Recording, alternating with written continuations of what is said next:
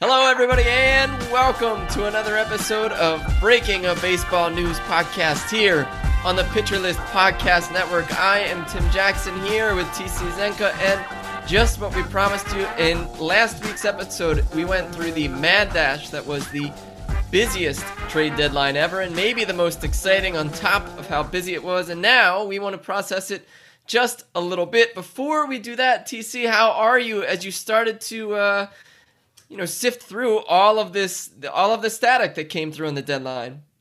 I'm great. This is the best time of year. We got the trade deadline which is you know like christmas. We had the nba draft right at the same time.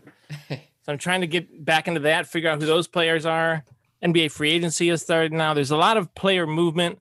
Baseball now is kind of settling in. Now it's just a matter of watching games letting the competition hit. But i don't want to let the the trade buzz pass us by quite yet because that's kind of that's what the fun is, right? Talking about where these guys go, what matters. Gonna give our thoughts, just dreaming on it. we're, gonna do some dreaming when it comes to some of this today because you actually framed up uh, framed up a lot of these trades in terms of how they could be perceived once we have the chance to look back on them. So we're gonna try to do some crystal balling, some fortune telling here.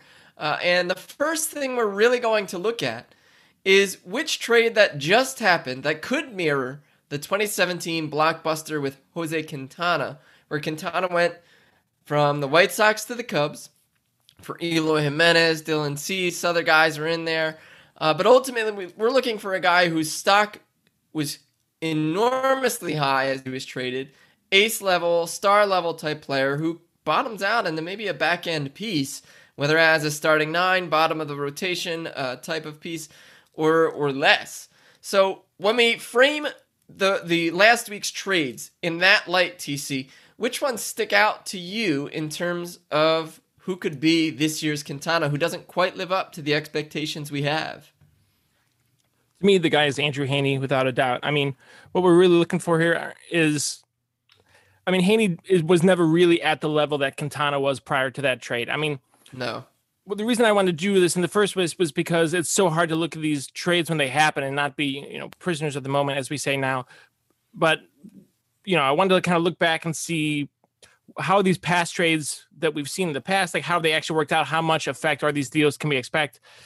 And, you know, looking back on Quintana, Quintana was a real ace. Like he was a true ace. I wrote about this uh, over the winter about how the Quintana trade paralleled the the Blake Snell trade like so much to me because we forget how much of an ace Jose Quintana was when he was with the White Sox, but his numbers very closely rival those of Blake Snell in Tampa, which I wrote about for Pitcher List way back when, this, this winter. And then he very quickly just wasn't that guy shit with, with the on the north side with the Cubs, and you know now he's a bullpen piece for the Angels, but he he was kind of a slow decline where by the end of his time with the Cubs, he was just a back end starter. And Andrew Heaney has some of those vibes. I mean, the Angels have been listing him as their ace for years and years, which is just so sad. And it's such a such a bummer for them. And it's not like I don't know that they actually think that he is an ace or was an ace or at any time was he's just their best pitcher. He's been their best starting pitcher for a long time, which speaks to where they're at and where they've been at. But I don't know that he is really more than a back end starter, a fourth, really a fifth starter on a playoff team.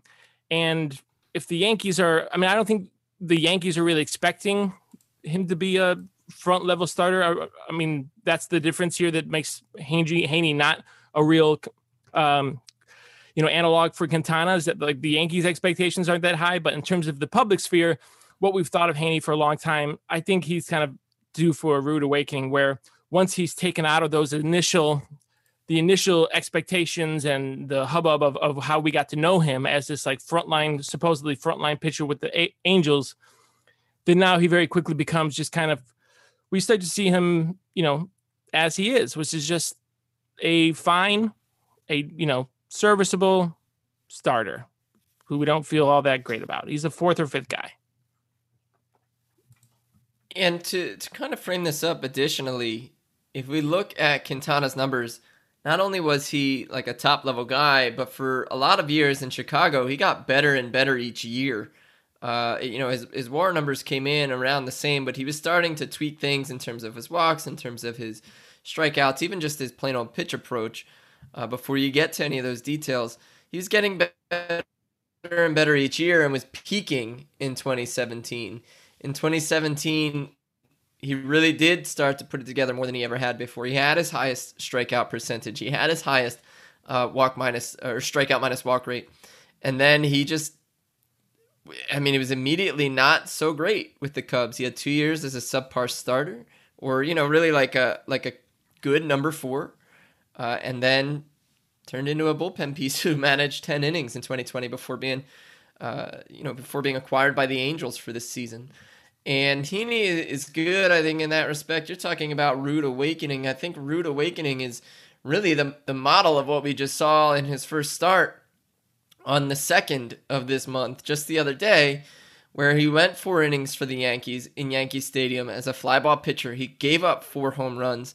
He struck out four guys, but like really, you know, not not what you really want. he, he, gave up four home runs, and, and that's really maybe like the bottoming out right away. He won't do that every game, but that's a pretty brutal introduction to New York for a fan base that is like really on edge right now.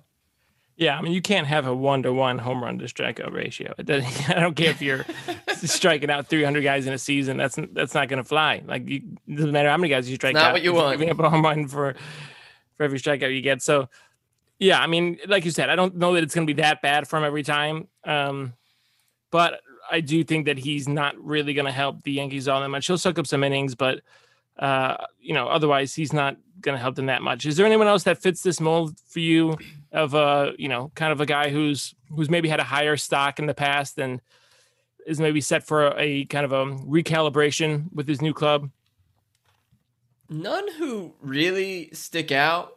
Uh, I'm gonna take a stab at a couple with Anthony Rizzo, those same Yankees, and Starling Marte with the A's. Marte, it's really more about his his age. He's already 32. He has a pretty extensive injury history. He plays a very difficult position uh, in center field. He does it really well, and that's why part of why he's so incredible. But uh, it, it seems like he could be in a position to fall rather quickly just because that's not necessarily a skill set that ages well, right? The, the center fielder. Um, you know, often they age into other positions, corner outfield spots. Uh, you know, if he keeps getting hurt and he's nicked up every season, missing chunks of games, not always the most productive thing, and um, really brings to light why they why the Marlins were maybe only willing to offer what was it thirty million dollars over three years. Yeah, still shockingly low and like borderline insulting, but.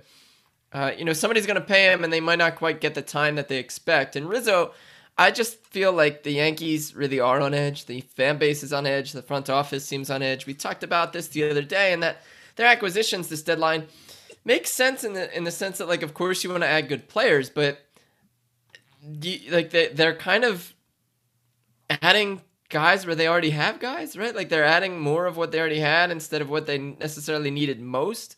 And they probably needed pitching one way or another. They didn't get a lockdown reliever.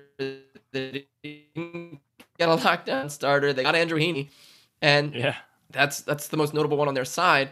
Uh, Rizzo also himself is what almost 32, and he's probably not signing there again in the in the offseason, or maybe he is. Who knows? I mean, they were looking to move Luke Voit, and that didn't work out.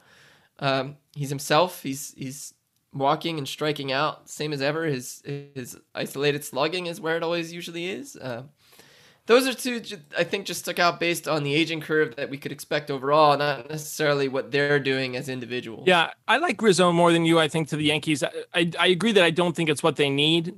Uh, I think he'll be good with them. I also don't think he'll be enough to get them where they need to go. You know, whether or not they resign him will be interesting to see. Rizzo strikes me as the guy who could, as the type of guy who could be happy anywhere. So I, I can see him being there and being like, "This is the best group of guys ever," and I love being a Yankee now, and this is this is who I am now. At the same time, you know, they gave up a lot to get him for for two months, considering that's not it's probably not going to get them in, into the playoffs or to making a deep playoff run. So we'll see. Marte, I like that. I think that's an interesting call, especially because the injury history.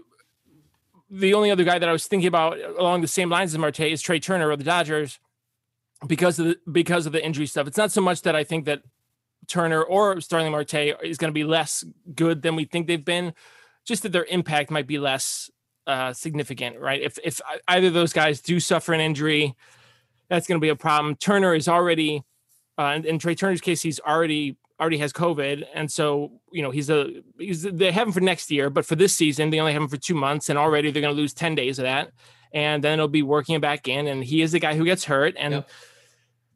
we'll see what happens if you know if they stay healthy. I think they're going to be solid acquisitions. Uh, I think Marte is a, is a better bet for for to fit this mold in terms of like yeah he could have a dud two months, especially in that that spacious ballpark like.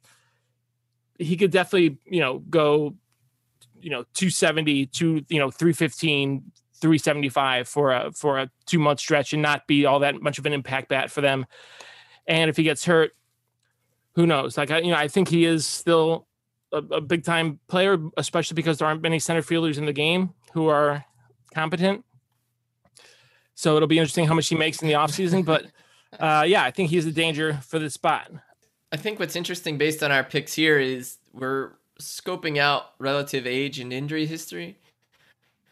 Uh, uh, Quintana was 28 when he was traded between the Cubs and the White Sox, and uh, he didn't really have an injury history. He was actually really, really steady. He threw 200 innings for four straight years before that. Uh, but he is around the same age, and sometimes guys just fall off. We we don't know the aging curve the way we think we do, and I think that's really interesting. Those names, the way that we've uh, kind of shaded them here, which really thinks, you know, if we think the other way, in terms of a dud who was acquired and really performed better, we have Cole Hamels in 2018, who those same Cubs acquired from the Rangers uh, for guys who are really inconsequential at this and we're point. back then. Uh, I mean, they, they, Eddie Butler and Rollie. Yeah, and back then, even Eddie Butler was a 27 year old reliever. I yeah. Mean, you could dream on Rollie Lacy all you wanted, but there was Yep. it was a throwaway return even even back then.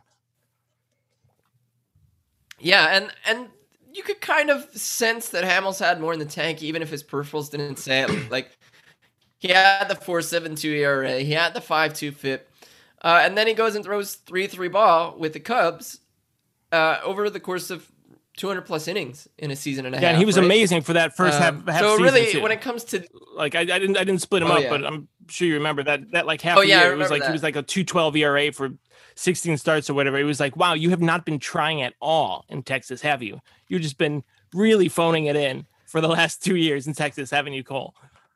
he's he's a dude he's a dude who really needs to be comfortable i think and um i think the end of his phillies tenure as a 30 year old was weird. Uh you know it, with the rangers he was fine but like that you know like they were kind of in the midst or at the end of their competitive cycle right? So he was it, it was just a weird situation. And i think being uh, with the cubs in 2018 was really like reignited him in some sense. And he was you know he had some health that he maybe hadn't had the last couple of years. Um and I remember getting that, like seeing him do that and being like, well, the Phillies missed out on uh, another way to optimize a return for a veteran, but uh, maybe we can have that discussion another time or, or in a few minutes. But who sticks out in terms of this opportunity? The, the veteran who could be primed to contribute more to their new team than they did their old team. TC. I mean, this one's I, th- I think it's tough because in, in Cole Hamels' case, he was it felt super obvious at the time that it was going to happen, at least to a certain degree, like you said. I mean, Hamels strikes me as kind of the guy most similar to Max Scherzer that we have in terms of pitchers that I can think of in terms of that like real bulldog mentality. Like he wants to compete. Like he's quieter about it, but he's a dude who like really wants to be in the most highest level Yeah. situation. It's like in Madison Bumgarner is like that. Scherzer's like like they want the ball, they want to be in those spots, and like they don't really have time for anything else. They're kind of serious dudes. Like they're really very like Clayton Kershaw is, doesn't strike me as the most serious dude, right? These guys are serious dudes. Like they do not screw around. Like they don't want to, you know, talk about what show you're watching on TV. They want to talk about baseball because it's baseball time. And Hamels, so you could see that coming because he had had such a god awful run with the Rangers the last couple of years of just like inconsequential baseball in a park that was tough on pitchers. I don't know that I see that here necessarily. I mean, the obvious answer is is to go to the Cardinals because they just traded for all the veterans, and you know, I mean, Every the, old the, the Cardinals are amazing. They just they think they're playing gin rummy, and everyone else is playing baseball because they traded for a 36 year old lefty, a 37 year old lefty, and a 38 year old lefty. and uh and and Wade LeBlanc, Wade LeBlanc, and Jon Lester and Jay Happ. So, I mean, I don't. Lester's been in relatively competitive, at, you know, environments. I think if he still had another gear in him, I think he would have hit it. Like I, I, I think he'll be good at times the way he's been the last two years, but I, I don't think he's there anymore. But I think you know he's kind of a safe bet. The guy I, the guy I wonder about is and and I don't know if it's the same like you know competitive fire thing, but just in terms of like regressing to the mean is like what about Jorge Soler? Like Soler's had an awful season with the Royals, just terrible. But dude's got legit oh, power. Yeah. He can't play yep. the field, but he's gonna try to play the field. And it was kind of fun watching him in his first game. Even the first ball that was hit to him, he was like running all over the place for it, but he made a fine play. And he's the type of guy that strikes me as someone who he could go on a power binge and all of a sudden he's you know he's looking like Adam Duvall, his also new teammate, looked for the Braves in that stretch, like in that stretch for the Braves, uh, you know, a season ago or two seasons ago, or one season ago, I think last year. And you know, his numbers have been so bad this year. Just to look him up, 228, 326. Uh, is that right? No, 200, 296, 375. Just 84 WRC plus. I mean, Jorge Soler with a 375 slugging percentage, 175 ISO. Like his 175 ISO isn't so far from his norm, but he had three straight seasons of being over 200. We ought to see more power from Soler. I wouldn't be surprised if we got a good couple of months from him in Atlanta. I wouldn't be either. I, I like that pick for Atlanta for this exercise.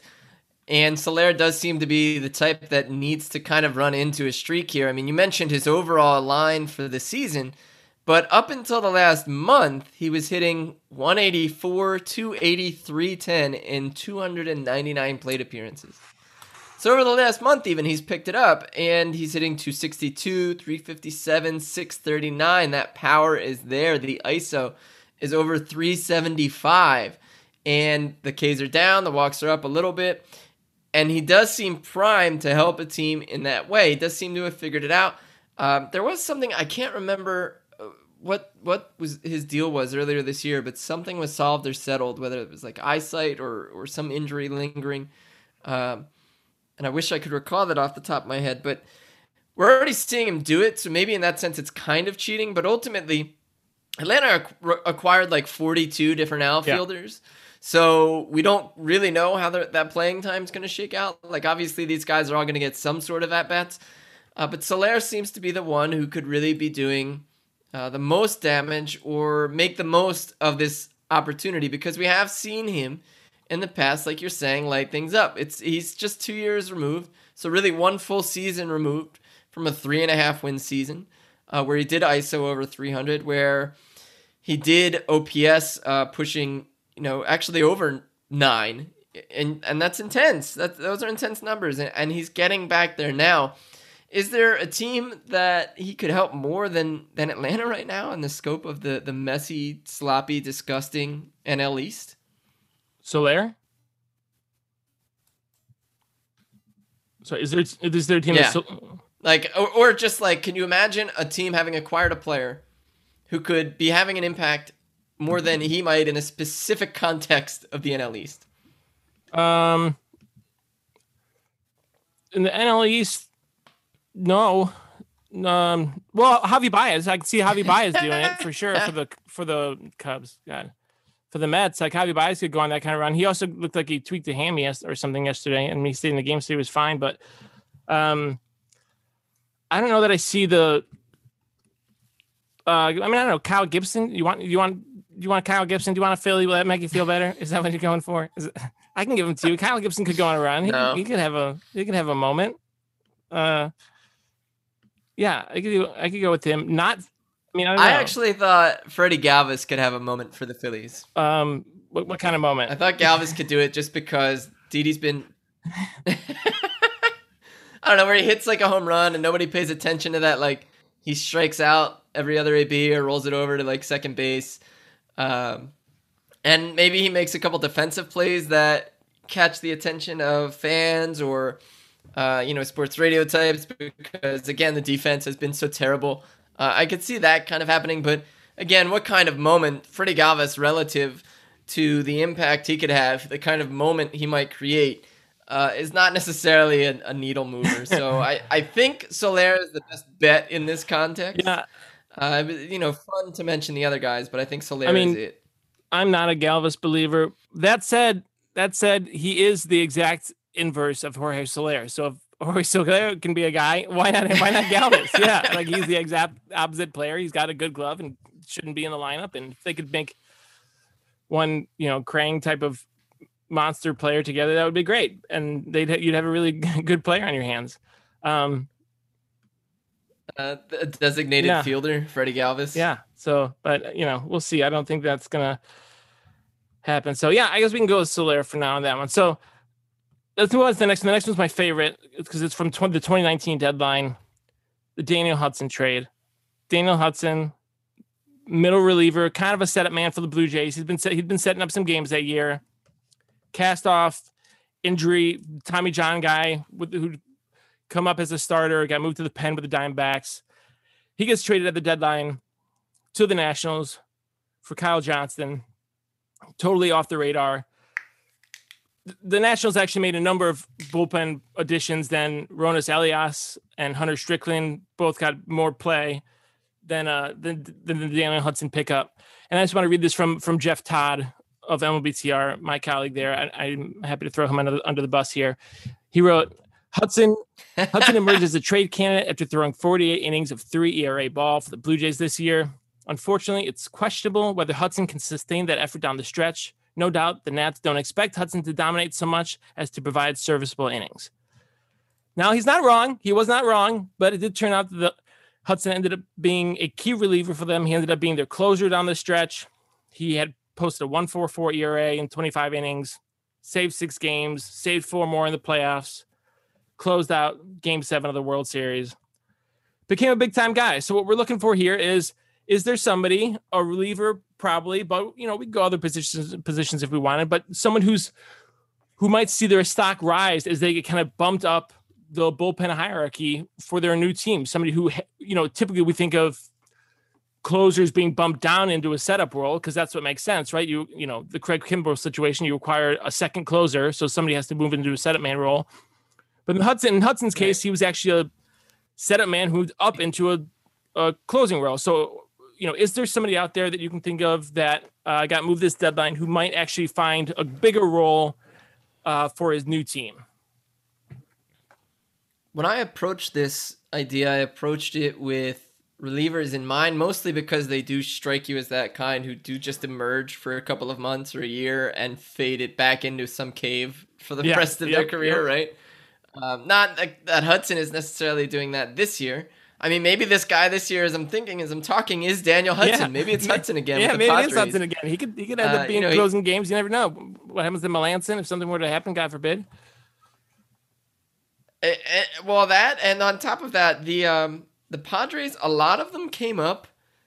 In particular, their bullpen came up in uh, some some whiff rate stuff. I was just looking at since the sticky stuff official crackdown. A lot of their relievers have lost whiff rate on their four seam fastballs. Uh, Tim Hill and Drew Pomeranz and. um you know, uh, even Chris Paddack has lost it. Joe, uh, Joe Musgrove and, and Snell have lost it in the rotation, like a lot, lost big percentage chunks. So I wouldn't be surprised if somebody like Hudson does get some run once he's healthy. Uh, although that that would be a lot of fun. The the situation I really thought of was again was really the, the fragile situation with the Yankees. Of course, nobody's supplanting Chapman at the end of the games there for them. Uh, Jonathan Loaisiga has been great. Chad Green and Zach Britton have nasty stuff. They got Clay Holmes. Uh, but I was thinking, I guess, uh, well, Clay Holmes could be it, or Joely Rodriguez could come in and pitch some really critical innings. Uh, you know, if their starters continue to give them trouble and they burn through their bullpen, and you see Joely Rodriguez uh, pop into games where this year he, he's gotten into 33 games. Uh, he's only he's pitched fewer than 30 innings, so you know how he's being used. He's coming in to get a guy out to end innings uh, occasionally. Uh, the thing he would have to do though is cut down some of his walk rate, which he's done over his last few major league campaigns. Uh, 2017 with the Phillies, it was 11.2%. Uh, last year with Texas, it was 9.6. This year, again, pretty similar, but down. The situation is ripe for a Yankees reliever who's new to show up and really like kind of um, you know entrance the moment. Yeah, I like that pick a lot. And uh, Clay Holmes, I think, could be one of those guys too. They're gonna have to rely on these guys because they didn't get any big closer. Gerrit Cole now has COVID. It's it, they're gonna have to really lean on the bullpen if they're gonna do anything. So yeah, I, I think Joely Rod- Rodriguez is a uh, is a great candidate. Uh, you also mentioned, um, or you wrote here, uh, Tony Watson for the Giants. I like that pick too. I feel like he's a guy who, you know, he's comfortable yeah. with the Giants. He's been there forever, or was had been there for three years before this year, right? And you could definitely see him getting significant time there with the Giants. It feels like he is such a Giants style of guy. Uh, another guy I might mention is uh, you know, he's not going to see major. He's not gonna he's not going to get like closure time. But Ryan Tepera of the of the White Sox now, like he's a guy who's going to be more in the spotlight, even though he's down a, a, notch in terms of his importance. Like he's not even going to be setting up games the same way he was with the Cubs. But these games are going to matter now. The games with the Cubs kind of didn't, and uh, you know, he, he's got he's he can be a key key uh, bullpen arm for them come playoff time. I'm not sure they'll need him a whole lot down the stretch here, but I think he's a guy who could get you know one of those ESPN profiles early in the the ALCS or whatever after he's you know thrown six scoreless through the first round of the playoffs or something. So that's a guy I like there. I could see that. I like Tepera there too. Uh, the one reason I left him off my considerations was just because I maybe it was because of you because that's how I've known he's been so good this year. You've talked up that Cubs bullpen a lot. Uh, and I know that he wouldn't be closing out games necessarily, right? So he wouldn't be getting the shine. And I already know, or I already, you know, you provided us that context that he's been so good. Uh, that would be interesting though to see how that the spotlight does impact him. Uh, not necessarily like, oh, will he will he you know maintain his composure under the brighter lights, but more so like, yeah, getting the shine. Uh, I think that's an interesting way to phrase it. I think I guess a lot of the issues with these guys so far is that they've walked a lot of batters. Like Clay Holmes and Joely Rodriguez have both walked a lot. Tony Watson has walked more than he has ever this year, um, or you know, almost ever in in gosh, close to a decade. Um, while he's still not striking out almost anybody compared to the last few years. Uh, or you know, he's in the neighborhood, but he's definitely he seems to be a lesser version of himself. Uh, and that's not really the case for Tepera. So I guess he could have a leg up in that sense uh, to advance past these guys in the context of being that reliever who does shine, because he's he's already been really good. And now it's like who's going to pay attention.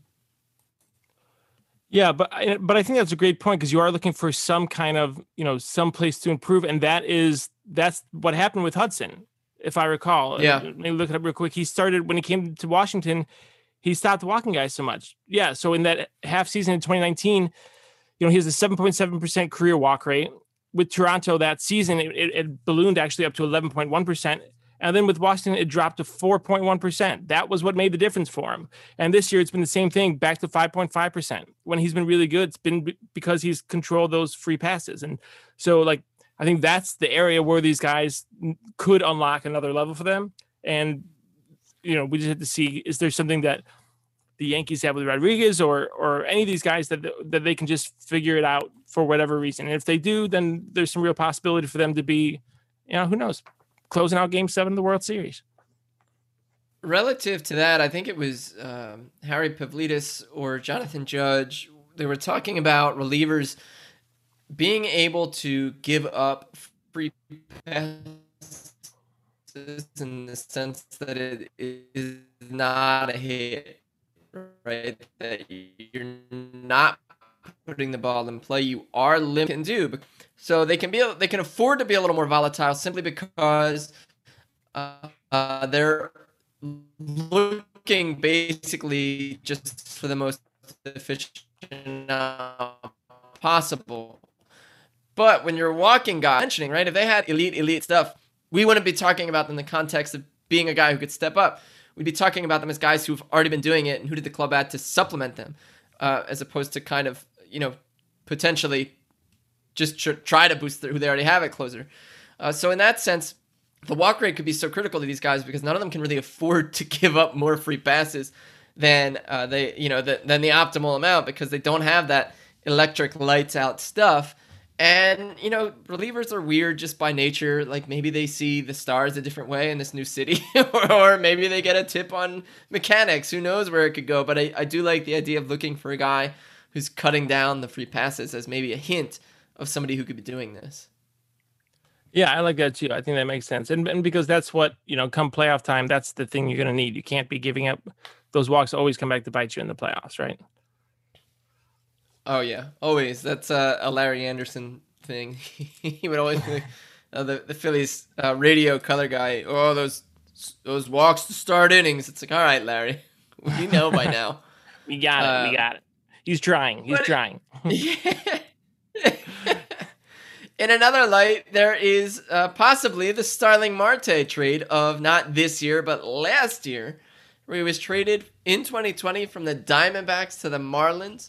Uh, you know, ultimately, the idea here is that this the player who's traded gets uh, gives the new team the short term burst, uh, and then is ultimately flipped for a prospect return come the next season.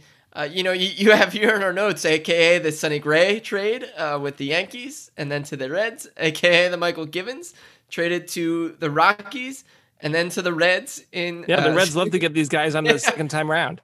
I was gonna say, is there a pattern here? Do they do they off? They, I thought their moves were smaller. I don't know that they quite fit. But does anybody stick out to you in terms of the acquisitions that were made last week?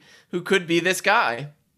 Well, and also just to note before I give you a player, the Starling Marte trade was a version of the Starling Marte trade because Marte had been traded first, of course, from the Pirates to the Diamondbacks, and the Diamondbacks right. flipped him.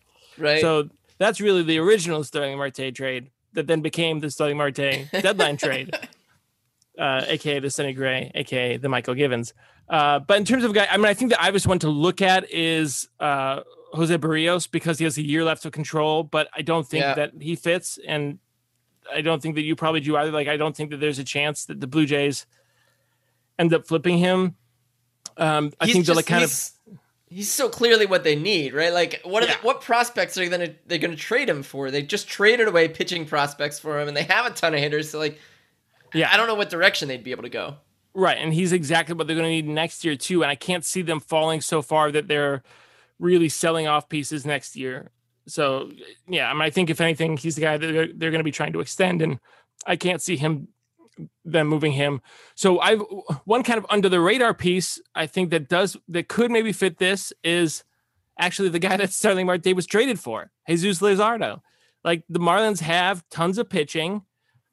They don't really need Luzardo to be a piece for them, but if he's the best return they could get from Marte now, he's obviously, you know, formerly a top five prospect in baseball. He's a guy that people really love. If they can get some positive run out of him here to kind of rebuild some of that value.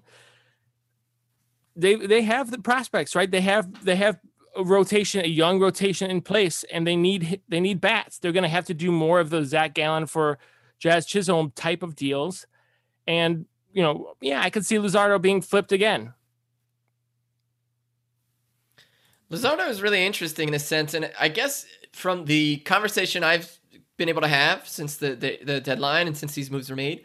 Uh, in conversation with a Bay Area fan, an, an A's fan, and uh, a Giants fan, he was saying, you know, good luck to them being able to fix his fastball shape because if they can do that, then they've really got something. But it just has not played the way you would expect it to in the majors, which is what we're seeing, right? That these dominant guys in the minors, when they come and, and struggle at the major league level, a lot of the time it is because of their fastball shape uh, and it's coming out of their hand in a way that, like Sixto Sanchez, doesn't really generate the swing and miss or weak contact you think it would, given the velocity. Uh, so that's definitely a possibility. But then a Marlins fan, like you're saying, they're going to need bats. So he was saying, like, okay, turn around and trade Pablo Lopez, turn around and trade Sandy Alcantara right now. Do something with one of these guys because they will need bats. And so I'm kind of curious because uh, Alcantara and uh, and Pablo Lopez are we talked about it last episode, both under 26. So they'll be 26 next season. They're going to start to get expensive. They might not quite be there yet. I'm curious how long they want to hold on to those guys. But if they think we can get better, younger, cheaper hitters for Luzardo, then those guys, because they are getting pricier, I wonder if that's the move they make. That would be really interesting. The Marlins this season, uh, all credit due to them, have become a quietly very interesting team, even though they haven't been terribly competitive.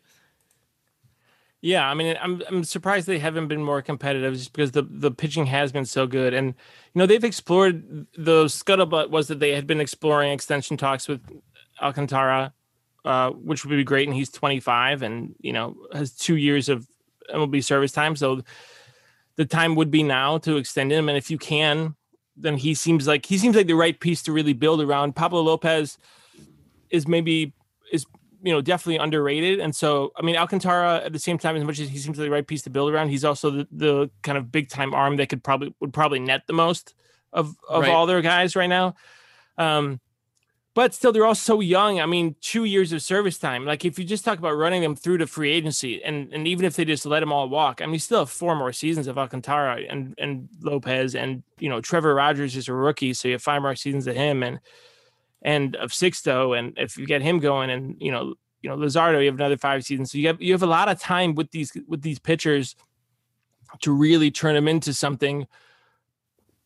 But if you have extra extra arms and you need you gotta have bats somewhere, and the lineup is just it's been barren. And maybe you know, twenty seven year old Lewis Brinson is finally to figure it out, or twenty eight year old Jorge Alfaro is finally to figure it out. I don't really believe those guys are the ones, but you know, Bryan De La Cruz is to get a chance here in the outfield, came over from the Astros. You know, maybe he's something the Jazz Chisholm injury hurt because it seemed like he was going to be a corner piece kind of bat for them. And, you know, you'd really like to get him more time there. So, um, same with, you know, Jesus Sanchez, he's out now. It, would be great to see him really, really take a position hit. there.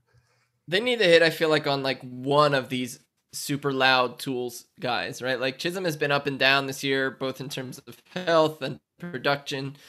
Uh, you know, Jesus Sanchez strikes out a ton. Brinson whiffs a ton. Uh, Alfaro has never been the offensive force you figured. Bryan De La Cruz, like you're saying, is kind of interesting because the Astros have traded away guys that they, they didn't have the space for. Uh, De La Cruz has had a bigger year this year, and he is kind of fringy. Uh, Kevin Goldstein loves to talk up his makeup from his time with the Astros and, and what he's been willing to say publicly since uh, coming back into the public uh, sphere. and, and, you know, I don't know. I, I like if they hit on just one, it'll be such a huge deal. And I guess take a lot of weight off of them in terms of the starter they presumably would move eventually. Uh, but it does seem like they are in a good position. I think there are some other teams here who would do some really interesting things. And I would throw out the Padres and Adam Frazier just because I'm very curious to see what they do. I'm curious to see how they feel about Tatis and his shoulder in the offseason. Uh, Ha-Seong Kim has yeah. done really well, I think, or, or, you know, he's showing progress. He's not done really well, but he has shown progress. And I think as a guy who can play up the middle, Frazier, you know, second base and, and the outfield, uh, that, that that's desirable for a lot of teams. Uh, you know, even the White Sox adding Cesar Hernandez, like clearly they, they were on Adam Frazier, right? And they're like, well, we can kind of use our assets elsewhere. But uh, I think that the Padres, especially with guys graduating, with all the trades they've made for pitching the last couple of years, that really hasn't worked out in terms uh, of their their wins. You know, Blake Snell has blown up. Mike Clevinger has not thrown a pitch for them yet. Um, Darvish is getting older, so who knows what happens with him eventually. I feel like Frazier could be on the table because he does still have control. He's got what three or four years of control left and he could net them some prospects again. Yeah, I, I, don't think it's that much control. I think is I think is this year, next year, but you can you can still move them, and uh, you know he does like exactly fit their profile because he's exactly Ha-Seong Kim and Jake Cronenworth and Jurickson Profar, and you know on the one hand, yeah, you don't need all those guys. On the other hand, they clearly need another, another one because they just traded for him. So um, but yeah, I can see them moving Frazier again and trying to get something different for him. I mean, they have the pieces to move around, especially in the offseason when if they make another concerted effort to try to move Hosmer or Myers or at least upgrade on those spots, that Frazier could be a piece that you use to try to upgrade one of those spots. And uh, you know, Frazier's got the bat to ball skills, but if you if he's your everyday left fielder, you may be losing some value there. Like you, maybe he maybe doesn't have the the pop or the all around offensive profile to to carry a corner outfield spot. So like you know he's the guy that yeah you feel great about him if he's stepping in there, but he's he's not really your you don't really want him to be your plan A and, and in Right. left field and and you know he doesn't really have a plan A spot on the 2022 Padres uh, because of you know Machado and Cronenworth and and Tatis in, in the infield. So he's definitely somebody that I could see fitting that profile as somebody that could get flipped. Um. Also, what about what about Kimbrel? Right, Kimbrel, he's got I another that. year. Yeah. Why not him? He's, yeah, he's- because we'll see how that works for this do year. But like 16 million, White Sox want to figure out some way to move some pieces around. They don't. It is a luxury that like yeah, you trade for now, but in the winter you maybe feel like we have Liam Hendriks. We don't need to Right. all closures, do we? That's what I thought with Kimbrel too. I really loved this move the other day, and I still really love it that they have the option to keep him next year, and that they did give a lot for him relative to the control he has. Right, he's he's under control for just next season, and he is expensive. And I mean, d- can you think of a bullpen in, in recent memory that had two guys like that at the back end, where it was Hendriks and Kimbrel quality relievers for a full season? No, for no, not at all. I mean, God, I'm trying to even think of any that would be come close. Yeah, uh, you know, it would be really interesting roster construction for them to do that. And I think it fits given the rest of their team and, and how young they are and how, you know, by and large, cheap they are. Uh, they really have found the right veterans to go to. They've got Hendriks, now Kimbrel, even Lance Lynn has been huge for them, right? So maybe it's just more up their alley that they hold on to him. But I think that, uh, you know, they could get creative if, if they somehow fall out of it. I guess not. I guess we have to consider the AL Central too, where it's like we've talked about the Tigers, probably not their year next year. Now the Twins have had to recalibrate. Do we really think Cleveland is going to be there right away next year with their refusal to add any offense at all around Jose Ramirez, uh, if they even keep him, right? Uh, I think a lot would have to go wrong for the the White Sox to trade K- Craig Kimbrel, but ultimately, I think they could get creative to find other ways to fill out their roster if they needed to. Yeah, I think that's right. I mean, they, I mean, it's such a nice thing to have at this time of the year. The, and the roster is so well put together already. They're not going to have that many holes necessarily. So I don't know. I could I could see them moving him for sure. I think they don't have to though. Like they're definitely not in a position where they're going to have to, and they're happy to spend more money. Like they're they're even even spending 16 million on them. It's not exorbitant. It shouldn't be for a team in Chicago, and their their payroll isn't butting up against the luxury tax yet. So it's you know the payroll for next year, 2022, right now is about where it is now, even before pay raises. So they're you know they'll they'll have to raise payroll to keep all these guys, but it's not going so high that they can't do it. So I don't know. I think it comes down. I honestly, I think in this case, it comes down to Kimbrel and Hendriks themselves, and like Oh, how Does well they one- mesh. yeah, and how did, does one of them try to push his way out? Because the thing about Kimbrel, the only thing about Kimbrel is he's an all-time great. He's I think sixth or eighth all-time now in saves, and that might be something he cares about, like racking up those numbers. And if he's not able to do that on the regular in Chi- uh, in Chicago, maybe after the season he does kind of push for a way out and want to go someplace where he can be the guy and keep working his way up that all-time leaderboard. He's 32 and you know, who knows how high up that leaderboard he can climb if he's but if he starts setting up games, that's, you know, that won't help him there. So I don't know if that's something that he cares Yeah. about at all, but it's, He- you know, it, it might be. He's ninth right now, all time, with 371 saves. Nobody else. I mean, Kenley Jansen with 334 is active near him, but that's about it. Uh, otherwise, everybody else ahead of him is also retired. So he could clear Joe Nathan this year if he really got on it and he had six more saves. I think that could be tough with the, the way you know they're going to be splitting bullpen duties, but he'll be around that neighborhood.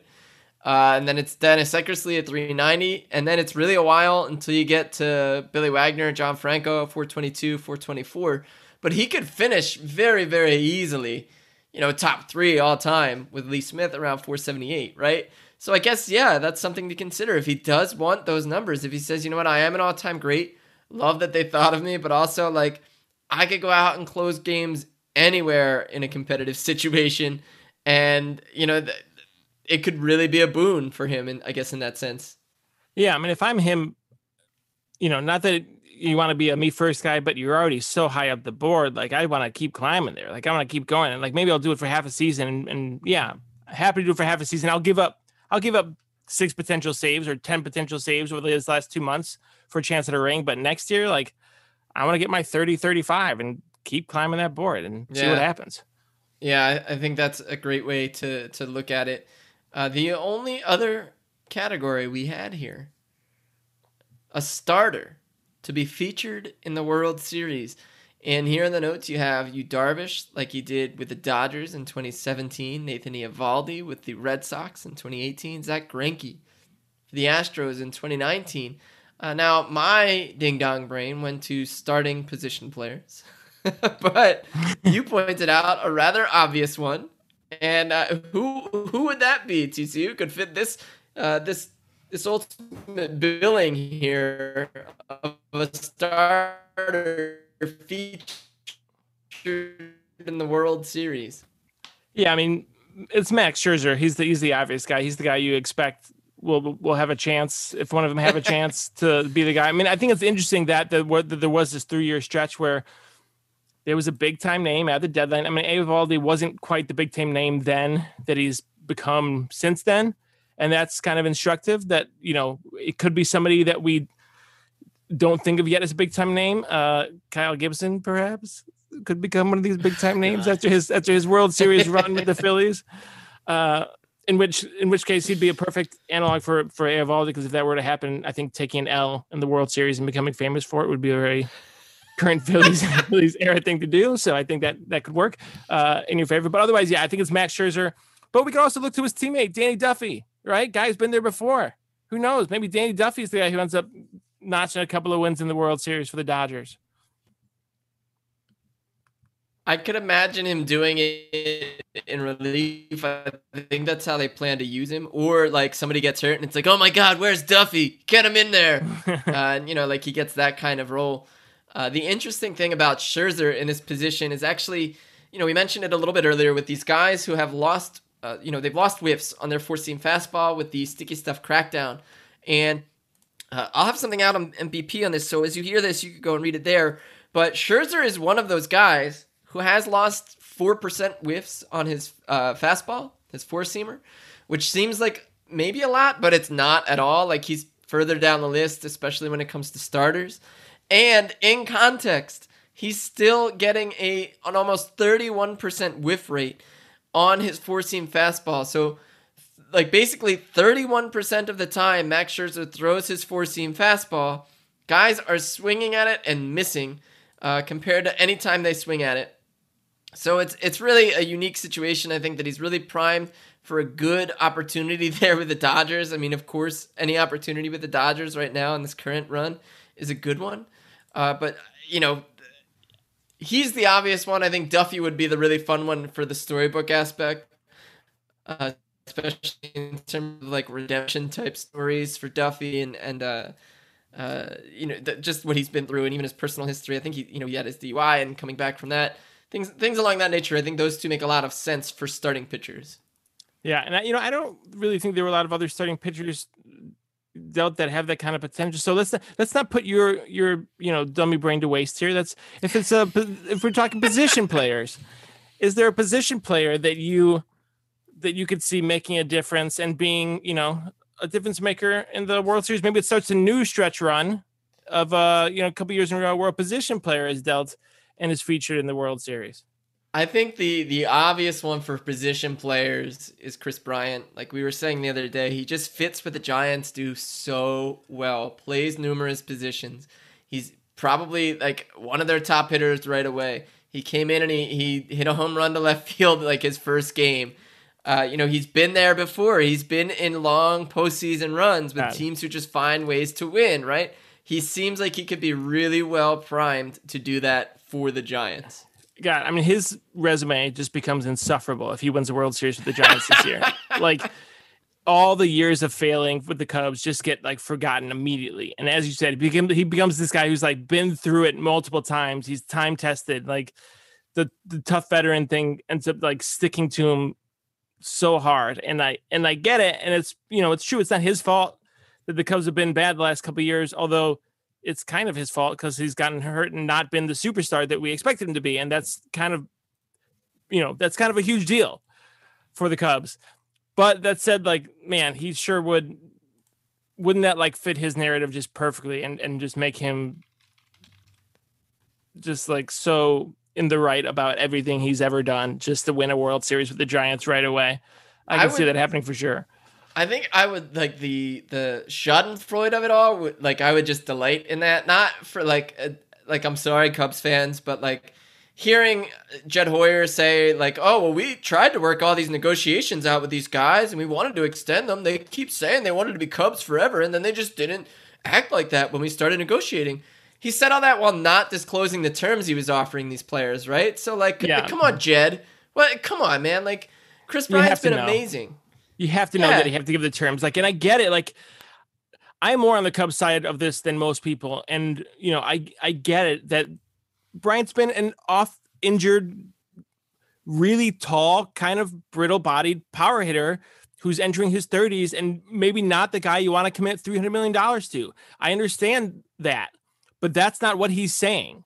And no. it just would be refreshing if that were, but when you know that's the case, like, yeah, I don't know what the money was. I know you said you thought it was fair, and I'm sure that there is a world in which that you can find comps for it for whatever you offered him. And you know, the Rangers offered Joey Gallo 84 million or whatever. So yeah, maybe compared to that market, you're offering him fair value. But Kris Bryant was never going to sign. That's the fact of the matter. Not he's the Scott Boras client. It's so rare for those dudes to sign yeah. then. The other two are really questionable, and those those are the ones that I really want to know the numbers on. What did they offer Rizzo? Ultimately, the the numbers well, that Rizzo came out is what? in the past was like not was not five seventy, right? Offer, something like that. Yeah, not all that impressive. Not not Starling Marte numbers, not insulting, but you know, not near what you would expect for it to get it done.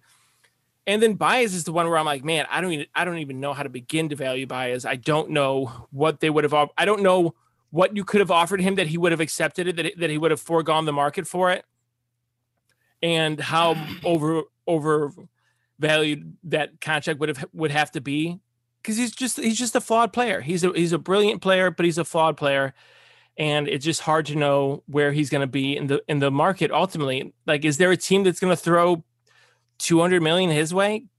Good golly, I doubt it. I really don't think so. But is you know but I have no idea what he's going to get in the open market. And it'll be interesting to see. I, I, kind of expect him to get a one or two year pillow contract, in which case, like what the Cubs offered him, whatever it was, is probably closer to being fair than we probably would think now. At the same time, it also wasn't enough probably to extend him, which is the way of things when you wait this long. Like they should have, if they wanted to extend him, they should have done it years ago. Right. It, it should have happened last year at that point, and ultimately it didn't. And that's why it's like, of course, Brian going out and doing this would just be like an incredible, like very player centric, pro player story uh, in that regard. The other one that sticks out to me is Joey Gallo, Joey Gallo with the Yankees because I think it would just make so many people's heads explode. Like when the, when the Yankees traded, I don't know if I said this last week, but when the Yankees traded for Joey Gallo, all I could think of was like Morty in Long Island, just his head just exploding like Chappelle black white supremacist bit because he's just like it's another guy who strikes out so much. Yeah, I mean, he he is he is what they already have. It's kind of amazing. Now, in regards to Gallo, I do have one question that's kind of neither here nor there in terms of these these uh, these deadline uh, structures that we've set up. So I do want to ask you which, but it does relate to our old pal that we talked about earlier today as part of the uh, uh, which one was it? the the Cole Hamels uh, template. Uh, which of these new outfields are you most excited about uh, seeing defensively? Is it the is it the Gallo, Judge, Stanton outfield, or even I'll give you the Gallo, Gardner, and center Stanton outfield that they tried it out yesterday, or is it Duvall, Pederson, Joc Pederson in center, and Jorge Soler, which was their outfield last night for the Braves? Those. I mean, I didn't even. I did not see Joc um, Pederson getting regular run in center field, but I'm I'm pretty shocked. So which which of those two is uh, more exciting for you to see on a regular basis?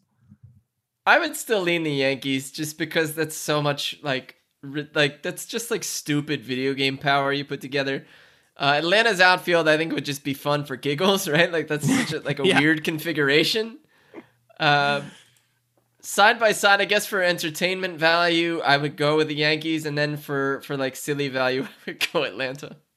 Yeah, I mean just the height and weight. I just feel like can we can we measure the ground? There's a fly ball in the gap in Yankee Stadium. Can we measure the tremors? Like we have little mini earthquakes every time those three guys are running around out there. Just like those are some big dudes. I would not, you know, you don't want them running towards each other on a fly ball. Just like one guy at a time. Call it call it ahead of time. Who's gonna go for this I- one?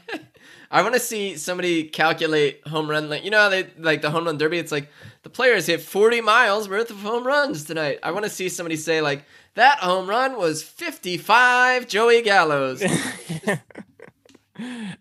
Yeah, why not? We should start measuring everything just in terms of the Yankees Yankees outfield height. Just put the three of them together. There's a true opportunity here. Uh, MLB Statcast, if you're listening, uh, we can get in on that ground floor with you. We can we can pave the way. Uh, did anybody else stick out with you, TC, in terms of uh, position players potentially being the guy who comes becomes the guy? Um, you know, I think that you know, I don't, I don't know that in this way necessarily, but I do think that the Eduardo Escobar pickup for the Brewers was a low key, like big time move for them because that is a he's a second big time bat for the for the Brewers and they need it. And and you know their offense is is they're they're very Raisian and they're going to do their own thing. And I don't really know what they're looking at when they're looking at numbers because it's not the same thing that most other people are looking at. And you know, but they have a lineup with Jace Peterson and Omar Narvaez batting third and Rowdy Tellez. They feel like is a playoff lineup, and that for some reason is a playoff lineup. So I have to trust what they're doing. But Eduardo Escobar is another kind of traditional power bat who is better than we probably give him credit for is a kind of a mid-tier slugger but he's a he's a slugger he's got 23 23 bombs he's been doing it for a long time and Yep. he's someone that I could see, you know, he could win a playoff MVP for the for the Brewers on their way to embarrassing the NL West. I can see Oh, that man, happening. that would be that would be so Brewers if Escobar was their MVP for the playoffs. and for that matter, we can go Brewers all the all the way up here. We can go back to the uh, the reliever that we didn't mention, who could do a pull of Daniel Hudson. What about Daniel Norris for the Brewers? Daniel could- Norris or or John Axford. yeah, or John Axford, Newly acquired even- John even Axford. John Curtis, John Curtis too. They got a whole host of them. Their whole bullpen is are Yeah, Daniel Hudson Yeah, it really so- is. Oh, the Brewers are so weird. I don't know. I don't know how they do it. I just, I just don't, I just don't understand it. I look at their lineup and I'm just like, what? Wait, that's good. That's what a good lineup is. Yeah, so what's confused. Happening? understand it. I Oh, God. Like Willie Adames is their like key centerpiece offensive talent. How is that possible? How is it possible that Yeah, Willie Adames He's been was incredible. batting eighth for the Rays last year? Eighth for the Yeah. Rays. Like that's the guy who's the centerpiece of your first place juggernaut. It's just like I don't know. I don't know. I just don't understand how they do it. Black I magic. could uh I could imagine transplanting. I don't either. That's what I'm saying. If you if you transplant this entire lineup to the Phillies, I feel like you would get the same mediocre. Like, what the f is this going on? Uh, in terms of what the team puts out on any given day, if it's like amazing or disastrous, I feel like that's what this lineup would be for another any other work, right? Like, and then for the for the Brewers, it's like, hey, this Motley crew really does know how to rock. Uh, just the weirdest bunch of guys possible. Uh, so I I don't know. I guess let's look forward to the Brewers making it weird for everybody come October.